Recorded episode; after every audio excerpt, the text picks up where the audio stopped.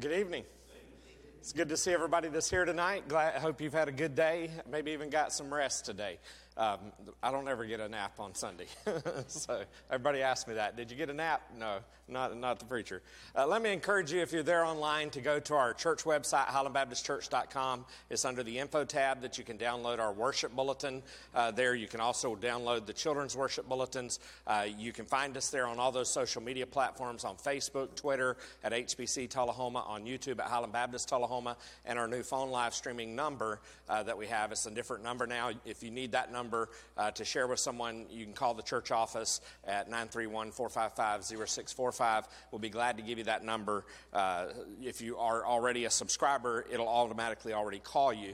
Uh, it'll just show up as a different caller ID, and if you don't answer it right then, you'll have to recall that number that was on your caller ID. Uh, so um, we'll share that with you gladly if you'll just call the office. Let me encourage you also that you can download our, our prayer list there under the info tab, so be sure to do that. If you need any of these things uh, in person tonight, the bulletins are in the windowsills and on the tables as you leave, uh, as well as the prayer list is out here on the table in the hallway. Uh, and so I encourage you to pick up those. Don't forget to keep praying for our North American missions and our Annie Armstrong Easter offering. And also, if you want to do your offering there online, uh, you can do that by going to highlandbaptistchurch.com, click the far right hand tab that says Give Online. Real easy, simple platform that you can do there. Or you can bring your offering by the church anytime during our business hours. You can mail it to the church at Post Office Box 1195, Tullahoma, Tennessee 37388. Or you can drop it in the offering plates if you're able to come in person. But glad to see everybody that's here tonight. Brother Mike, if you'll come, lead us in our hymn.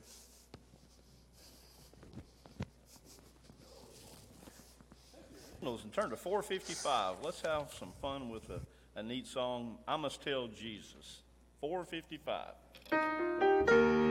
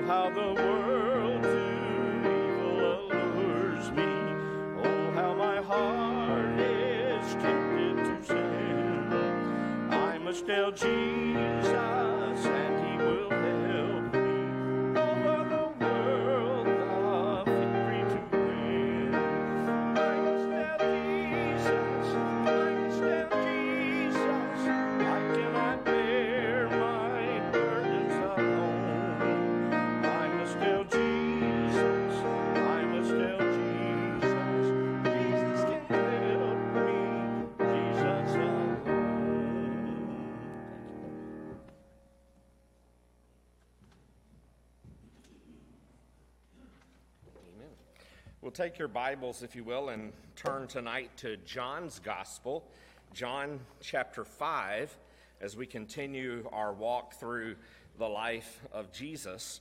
Uh, we come to a very familiar story to many of us. Uh, you may not have ever seen uh, the place that we're going to look at. I hope to be able to show you a picture here in a little bit of it. Uh, but the message I've entitled it tonight, We Need a Miracle.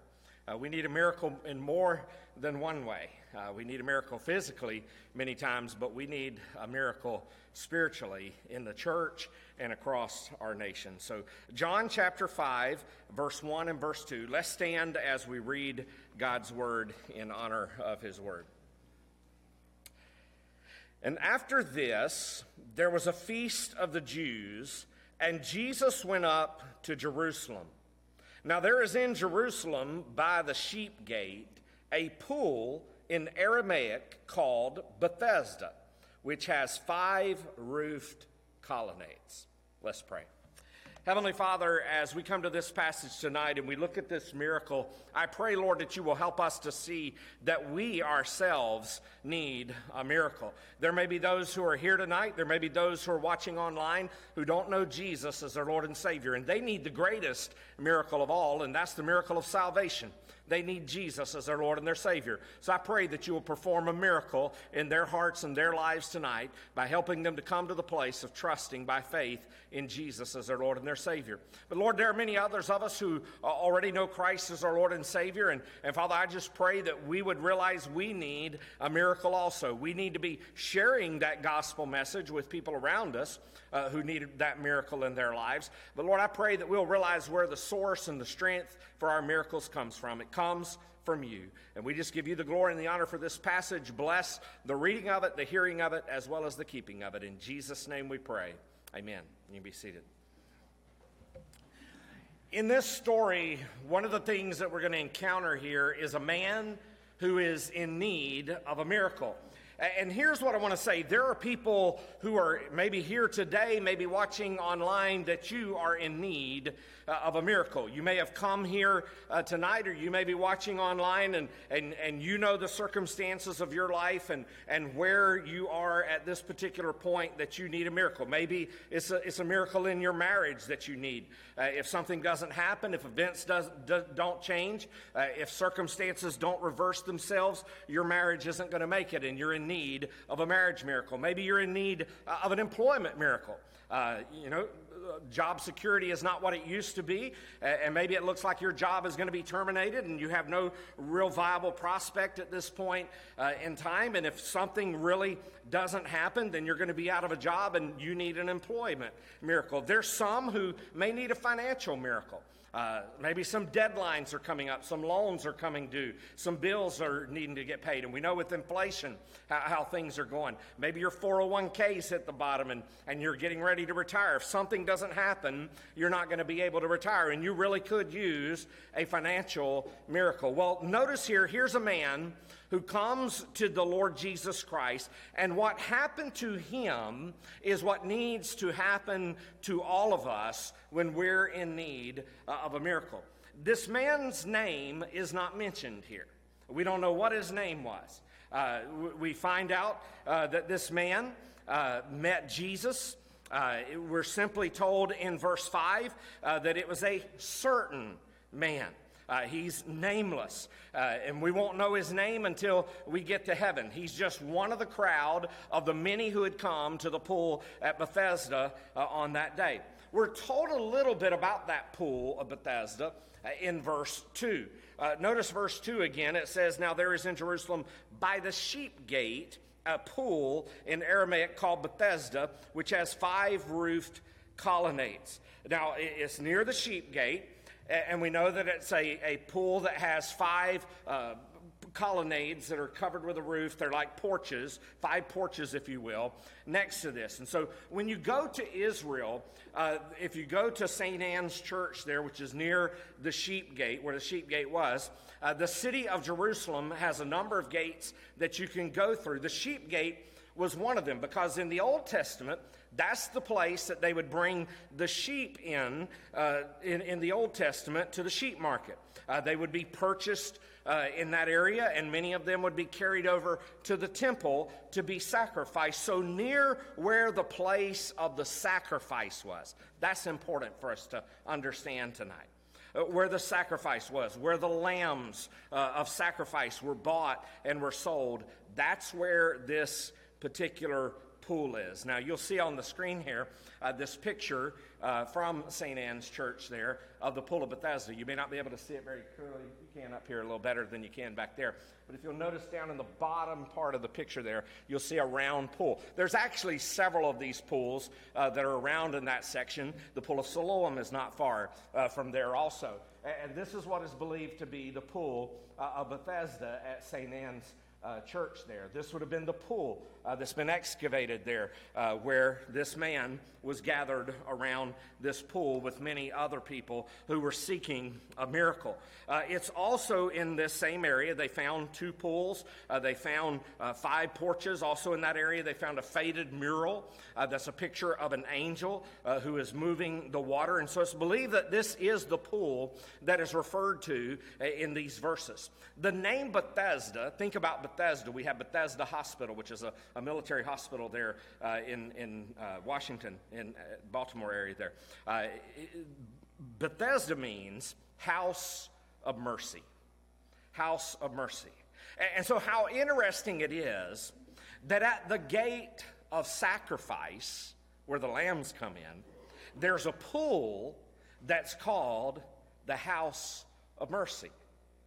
So get that picture. What a beautiful picture that is. That at the gate of sacrifice, there's the house of mercy. And here's this man who's sitting at the pool of Bethesda, the house of mercy. And we're told in verse 3 uh, that, that he was just one part of a great multitude. There were a lot of people uh, who were there. So notice, if you will, verse 3. Uh, in these lay a multitude of invalids, blind, lame, uh, and paralyzed. And so when you look at the people who were gathered there, you'll discover this wasn't the normal crowd uh, that people would like to necessarily be around. These were the people who were the down and out. These were people uh, who, uh, many times because they were sick, uh, you wouldn't necessarily might not want to be around them. They're real victims. Here are people who have real needs. Uh, these people have real problems. And this great multitude of sick people are gathered around this pool here, people who have all kinds of problems. You know, today, even so often, uh, we want it to be different from that, don't we? We want everything to be perfect. We want perfect people. We want uh, the, the, the, American dream people to come uh, to church. We want the cultured. We want the refined. And yet, there were great multitudes here at this pool who had all kinds of needs.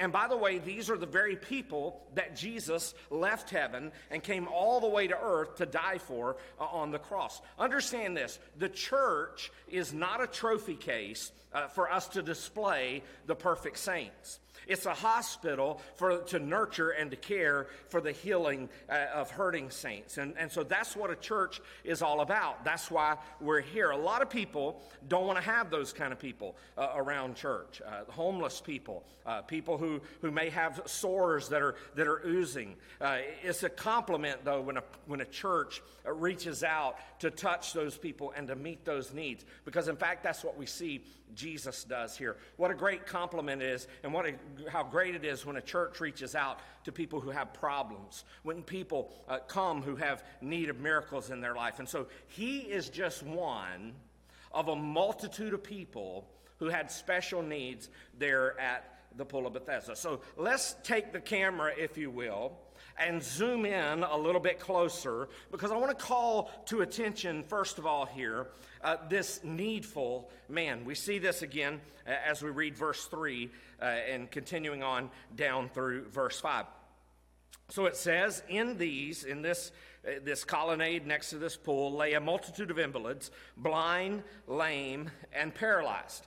Uh, he, this man was there. Uh, he had an infirmity. Uh, he had a sickness. Uh, we, we find out uh, that, that he had this sickness for 38 years. You'll notice, notice that this man is a powerless man. Uh, he, it says in verse 3 that it was a multitude of individuals. Now, that word is the same word that's used over in Romans chapter 5 and verse 6, where it describes our condition before God spiritually. Here's what that verse says in Romans 5, verse 6 For while we were still weak, at the right time, Christ died for the ungodly. It says that while we were still weak or while we were still without strength, it's the same word that's used here. You could say literally of us spiritually, while we were still invalids. And so, what a picture that is of what sin does to us and how the disease of sin gets a hold of us. Here's a man who is without strength. It's interesting to note when we get down to verse 14 that this man's particular ailment was due to his personal sin. Now, that wasn't always the case with individuals that Jesus healed. Uh, you can look at what Jesus says to him later on uh, after the cure. Uh, he says, See, you're well. And then he says to him, Sin no more, that nothing worse may happen to you. So sometimes sickness comes because of our sin. There are consequences to things that we do that are sinful. And so Jesus is saying to this man, You were sick in the first place because of a problem of sin in your life. And as we said, that's not always the case. Sickness today isn't always the direct result of someone's personal sin. If you question that, then you'd look over to John chapter 9 and read about the man who was born blind. And the disciples asked him, Lord, did this man uh, sin uh, because he was born blind? Did he sin or did his parents sin? And you remember what Jesus said? Jesus said, Neither one. He's sick like this. He, he he's born blind uh, so that the glory of God might be made manifest in him. So, not all sickness is due to personal sin.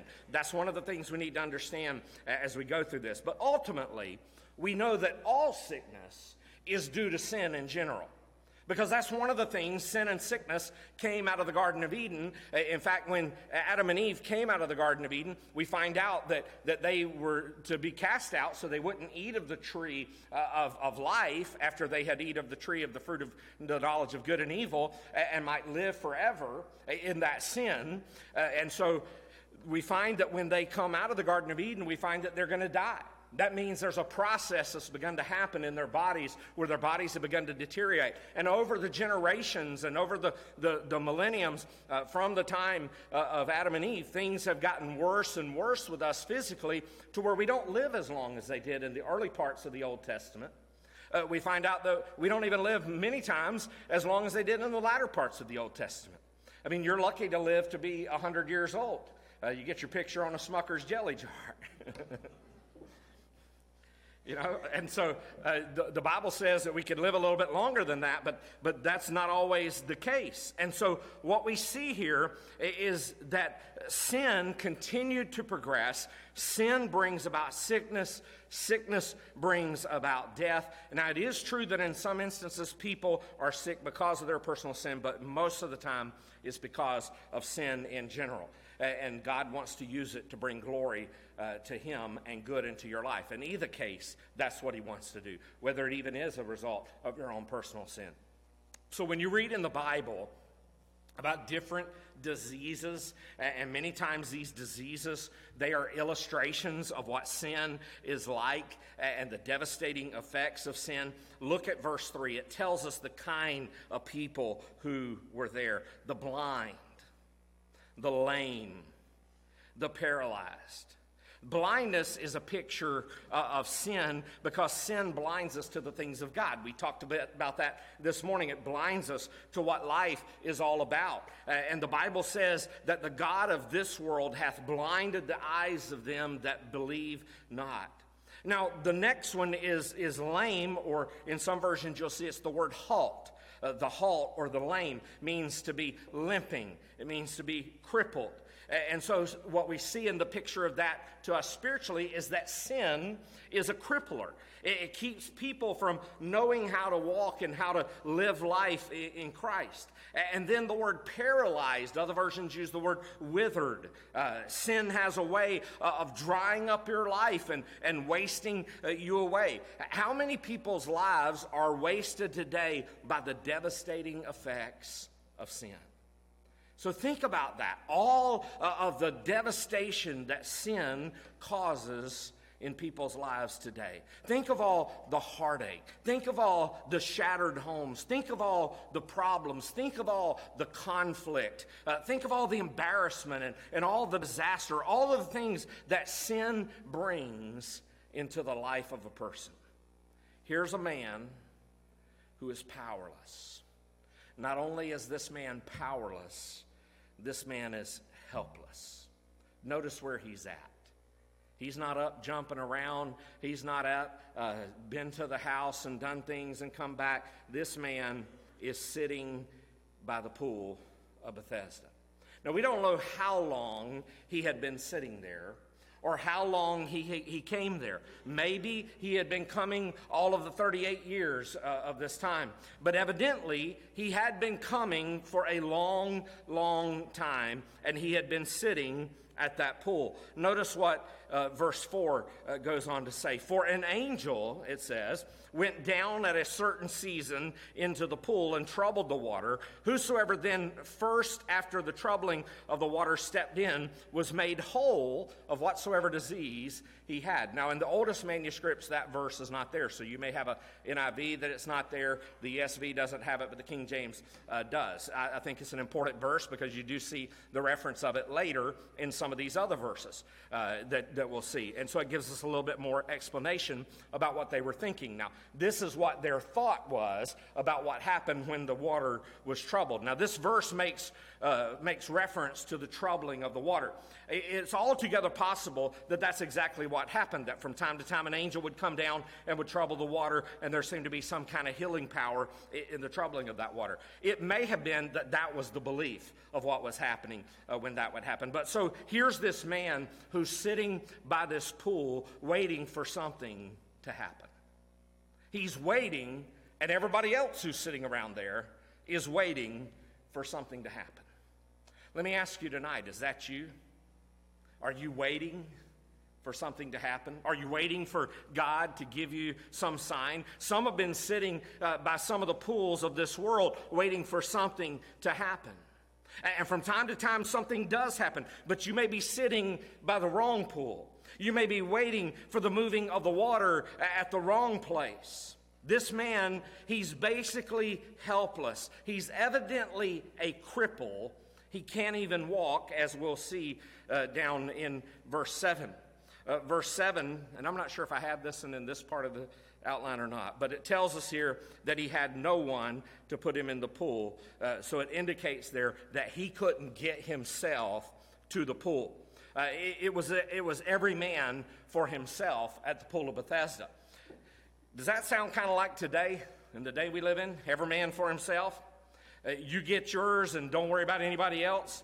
This man, notice what he says in verse 7. He says, Sir, I have no one to put me into the pool when the water is stirred up, and while I'm going, another steps down before me. Uh, so either he's crippled and he cannot get there, or because he's crippled, he's so slow that everybody else is beating him to the water when it gets stirred. And so he says, I don't have anybody. What a sad statement. I don't have anybody. You know, sometimes we feel like that. It may not be true, but sometimes we feel like that. I don't have anybody. And that's a sad statement. It reminds us of the statement that David made in one of the Psalms when David said, Nobody cares for my soul. Now, that wasn't necessarily true because God did. That's a sad thing, though. Maybe you're, you're sitting there thinking, maybe you're even watching online and you're thinking, nobody cares about me. I, live and I go to work and, and, my, and do my day or whatever it is I may do in my day, and people don't care if I'm alive, people don't care if I'm dead. They don't care if I'm there or care if I'm not. Nobody cares for me.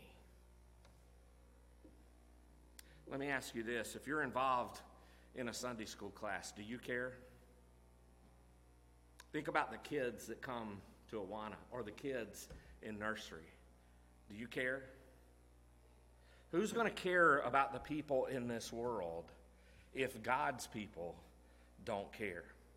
You see, God has placed us where we are uh, to, to, amongst the hundreds of people around us who are needy, who are hurting people all around us. And we have the tools and we have the message and we have the resources. We have the opportunity to reach out and to care for them in the name of Jesus Christ. Just a simple act that we're doing on Fridays with this large group of people. It's about 250, 275 vehicles every Friday that come and park in this lot to go get food down at the Westside Nazarene Church. They count about two people per car.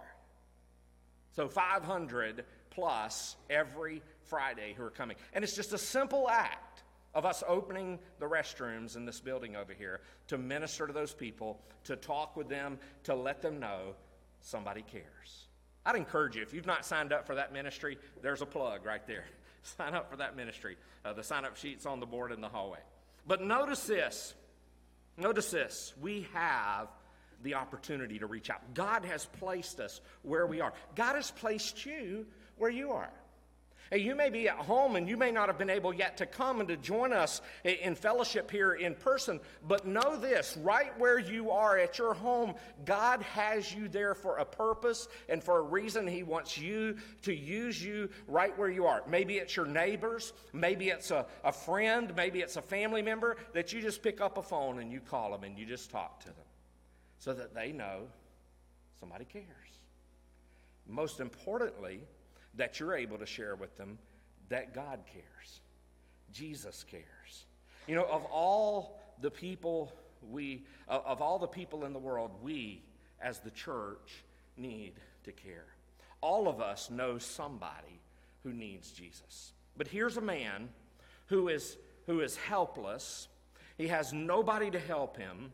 Not only is he helpless, this man is surely hopeless. He's been in this situation for 38 years. Did you imagine that?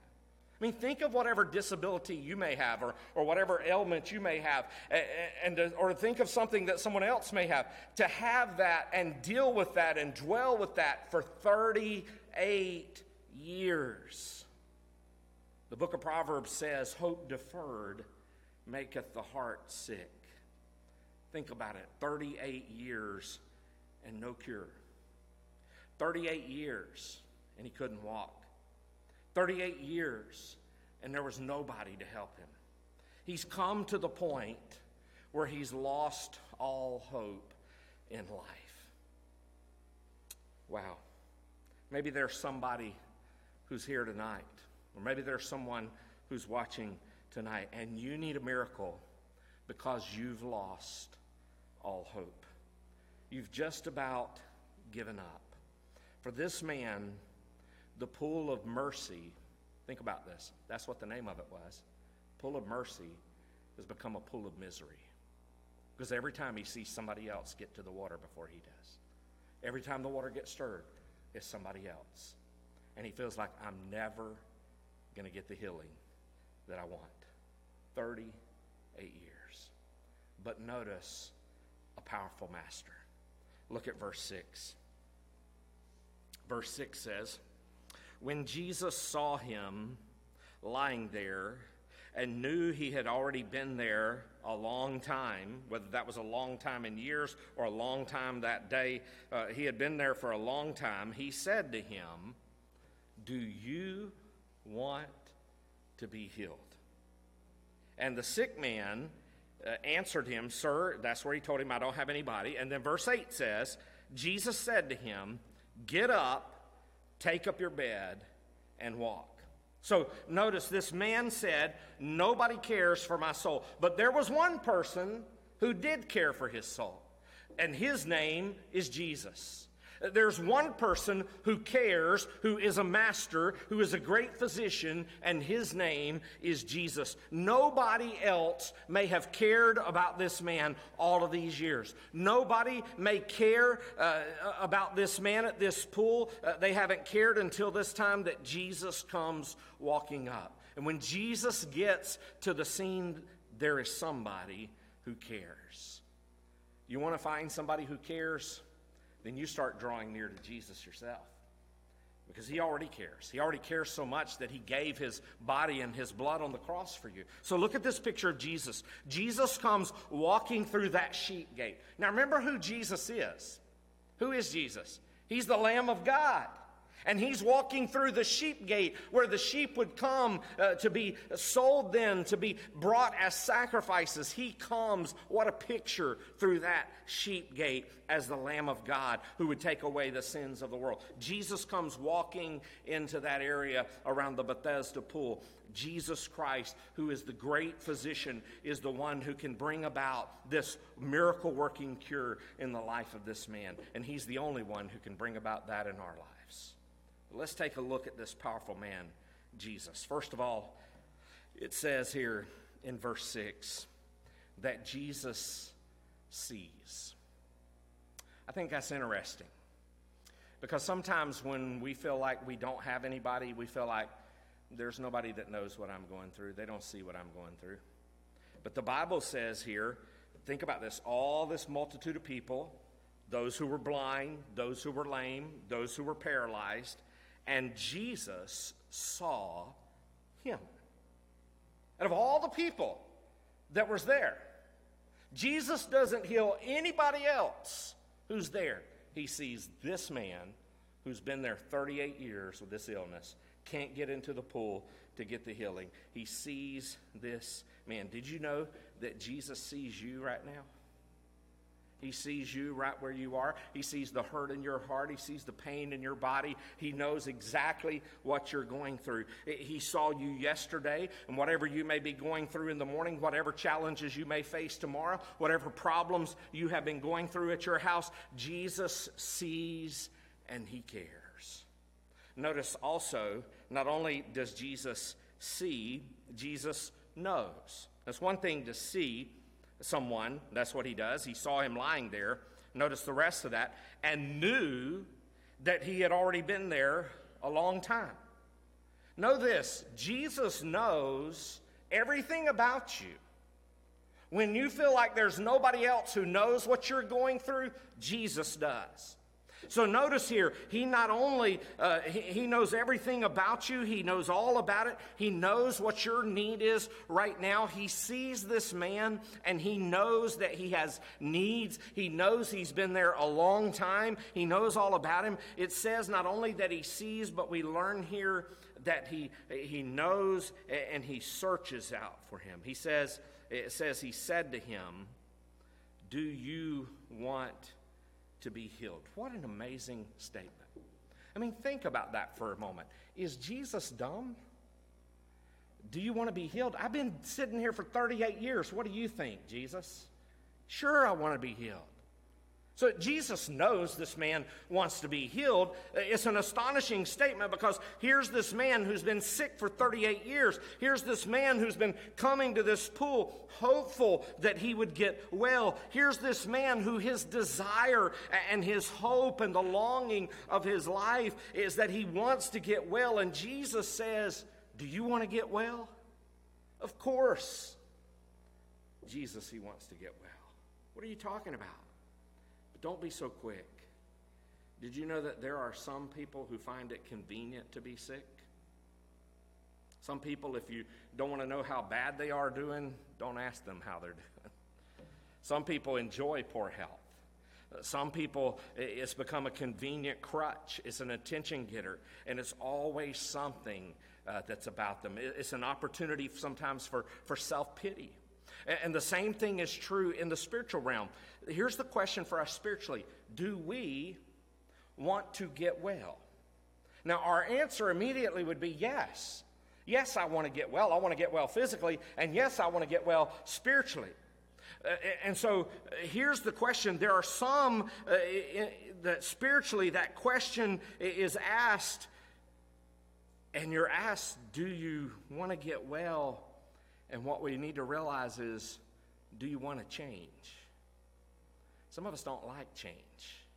We like the comfort of the status quo. Some people have been in a life of sin so long they've just gotten adjusted to it and they think it's normal. Uh, they don't want to change. I mean, how many of us uh, would, would like a miracle today to get us uh, out of, to straighten out some trouble that we're in, but we really don't want to change our lifestyle? We don't want to change if it's like this man. It was a personal thing that was happening in his life that had brought about this sin. And so the question is would we want to change those things in our life uh, that have brought about the problems in our life if it's because of a result of a personal sin in our life? Here's another thing uh, that I want you to notice. Uh, do you? Jesus addresses this man's will. Do you want to be healed? So understand this divine omnipotence never runs roughshod over human will. Uh, I believe in divine sovereignty. I preach it all the time. The Bible clearly teaches the sovereignty of God. But when it's all said and done, God's will is ultimately going to be done. Uh, but I also believe in the freedom uh, of human will. God is the divine sovereignty, uh, is divine in his sovereignty, but he has chosen to give you a will. God appeals, but he doesn't attack. God moves, but he doesn't twist your arm to make the decision. Uh, he extends his grace but he doesn't impose his grace. You have a will, you have a choice in the matter.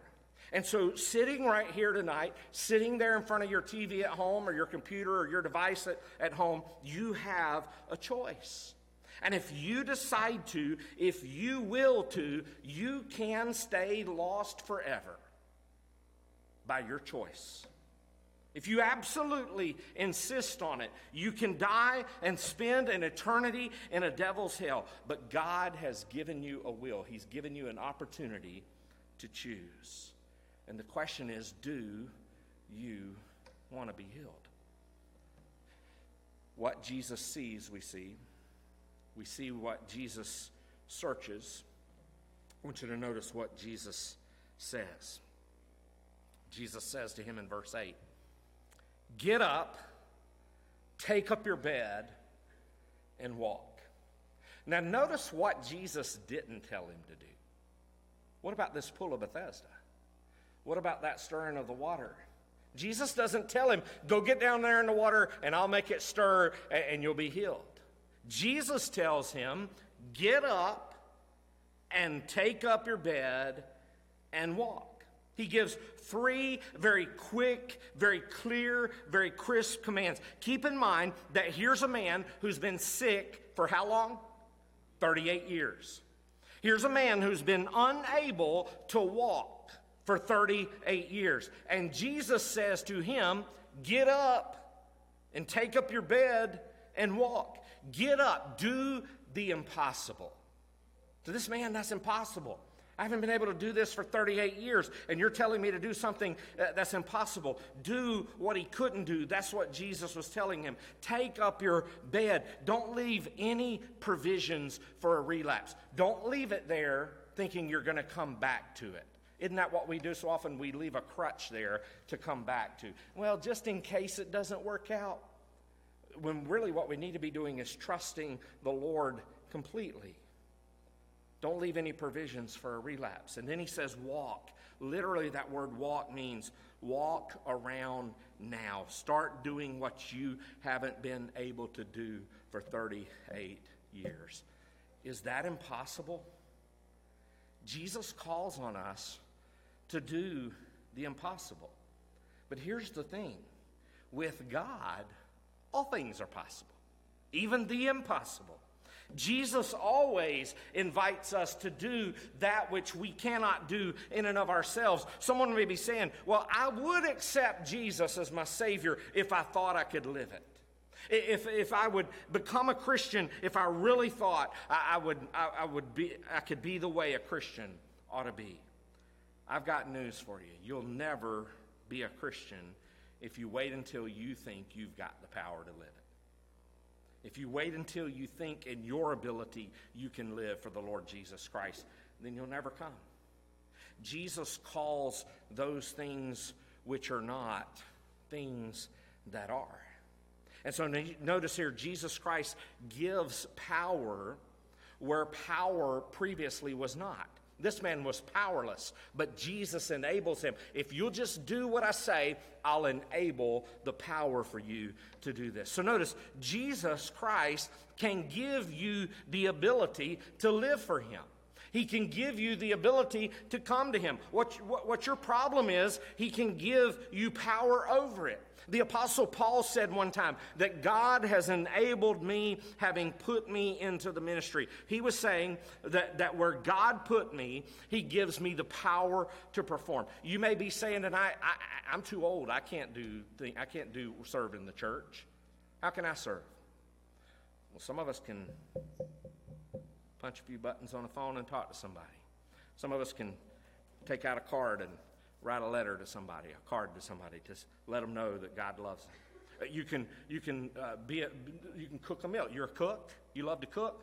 Cook a meal for somebody uh, who's in need. Maybe it's your neighbor uh, who's going through a rough time to reach out uh, to them and to serve them uh, in that way.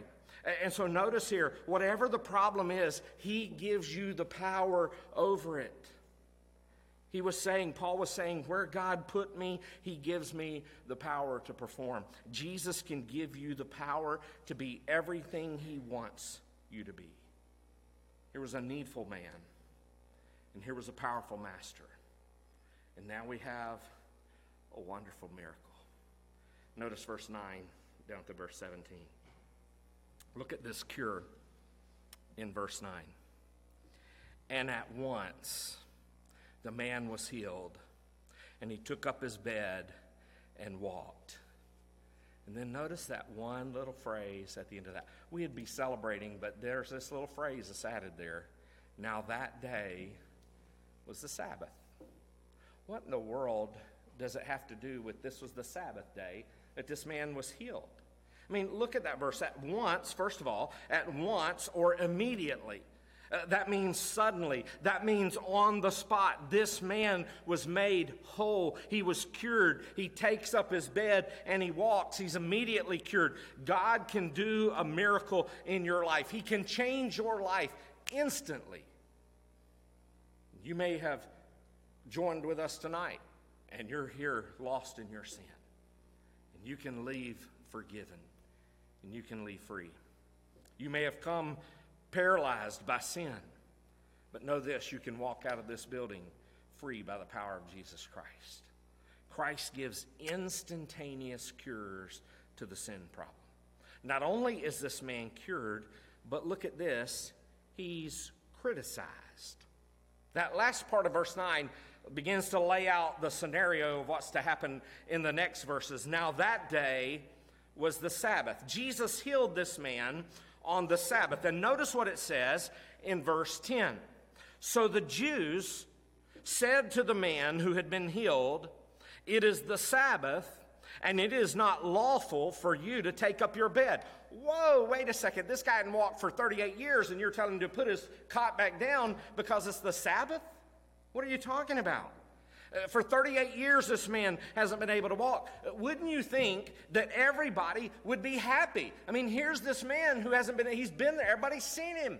38 years they've been coming to the pool, and, and he's, he's come, and they see this man. They would have seen him. They should have been rejoicing in the cure of this man. And yet, here comes the religious police. They say to him, Wait a second, today's the Sabbath. You can't walk around with your bed rolled up like that. That's against the rules. It doesn't matter what anybody says. What matters is what does God say. All that really matters is if you're in need of a miracle today and you meet the Lord Jesus Christ and he gives you that miraculous cure, that's all that matters. 99.9% of the people are going to be happy and rejoice with you. But the Bible says also that there will be rejoicing in heaven, uh, in the presence of the angels over one sinner who repents. Notice as he not only criticized, he's also challenged. Verse 11 down through verse 14. So they said, Wait a second, you can't do this. And they asked him, or verse 11, he answers them and says, The man who healed me, that man said to me, Take up your bed and walk. So I don't care what you guys said, but that's what he told me to do, and that's what I did. And they asked him, Who is that man that said to you, Take up your bed and walk? Now the man who had been healed did not know who it was, for Jesus had withdrawn as there was a crowd in the place. Afterwards, Jesus found him in the temple and said to him, See, I want you to notice something. You're well. And then notice what he says Sin no more, that nothing worse may happen to you. So Jesus finds him where? In the temple. For us, that'd be like the church. That's a pretty good sign right there, isn't it? This man's been healed, and where does Jesus find him? He finds him in the temple. He gets healed, and now he's like for us today at the church. Am I saying you have to join a church in order to be saved? No, I'm not saying that at all. But I'm saying that there's a pretty good evidence that a person has been changed in their heart and their life if they love the Lord, and when they love the Lord, they want to love his church. They ought to want to be in church. And then it says that this man told them it was Jesus who made him whole. Now, he didn't know who it was, but he said that it was that man who came and told me to do that. Verse 15 and verse 16 says, The man went away and told the Jews, now he knows, and he tells them, tells the Jews, it was Jesus who had healed him. And this was why the Jews were persecuting Jesus, because he was doing these things on the Sabbath. But Jesus answered them, My Father is working until now and I am working. So, what does this man begin to do? He begins to tell other people about Jesus. Isn't that what we're supposed to be doing? You have had, if you're here tonight as a believer, if you're there at home as a believer tonight, you have had the greatest miracle experience already in your life. It doesn't matter what physical thing that you might need, what physical miracle you might need right now, the greatest need that you've ever had was the need of your sin debt. The greatest miracle you ever needed was that of salvation. And, and so notice here that, that here is this man who begins to tell them after he's experienced the miracle who did this. Isn't that what we're supposed to be doing? We're supposed to be telling people how I got saved, how things changed in my life. And yet, somewhere along the way, we've got complacent about that. Somewhere along the way, maybe somebody discouraged us from being too excited about Jesus. Eh, or maybe we've just become, it's just become mundane to us. And we've forgotten about the excitement and the joy that we once had in Christ. But this man begins to tell the Jews about it, he begins to tell other people about Jesus. That's what we need to do. When we experience the miracle of salvation, then truly we will begin to tell other people about it in some way. Jesus said in verse 17, My Father is working until now. The Father did the work of creation and he rested. The sin, when sin entered in, the Father began uh, to work again. And now Jesus comes and he says, I'll work. God the Father did the creation work and it took a miracle. Here's the question tonight Do you need a miracle? Do you want to be healed? Do you want to be healed of your sin? Do you want to be healed in a physical way? Then come to Jesus.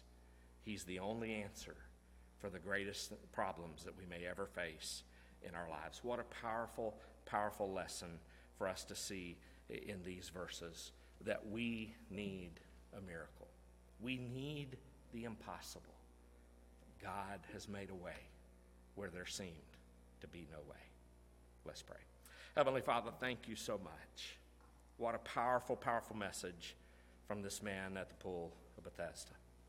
Father, I pray that as we have seen from this passage about this man and the struggle that he faced, Lord, our struggle is even greater the struggle of our sin debt.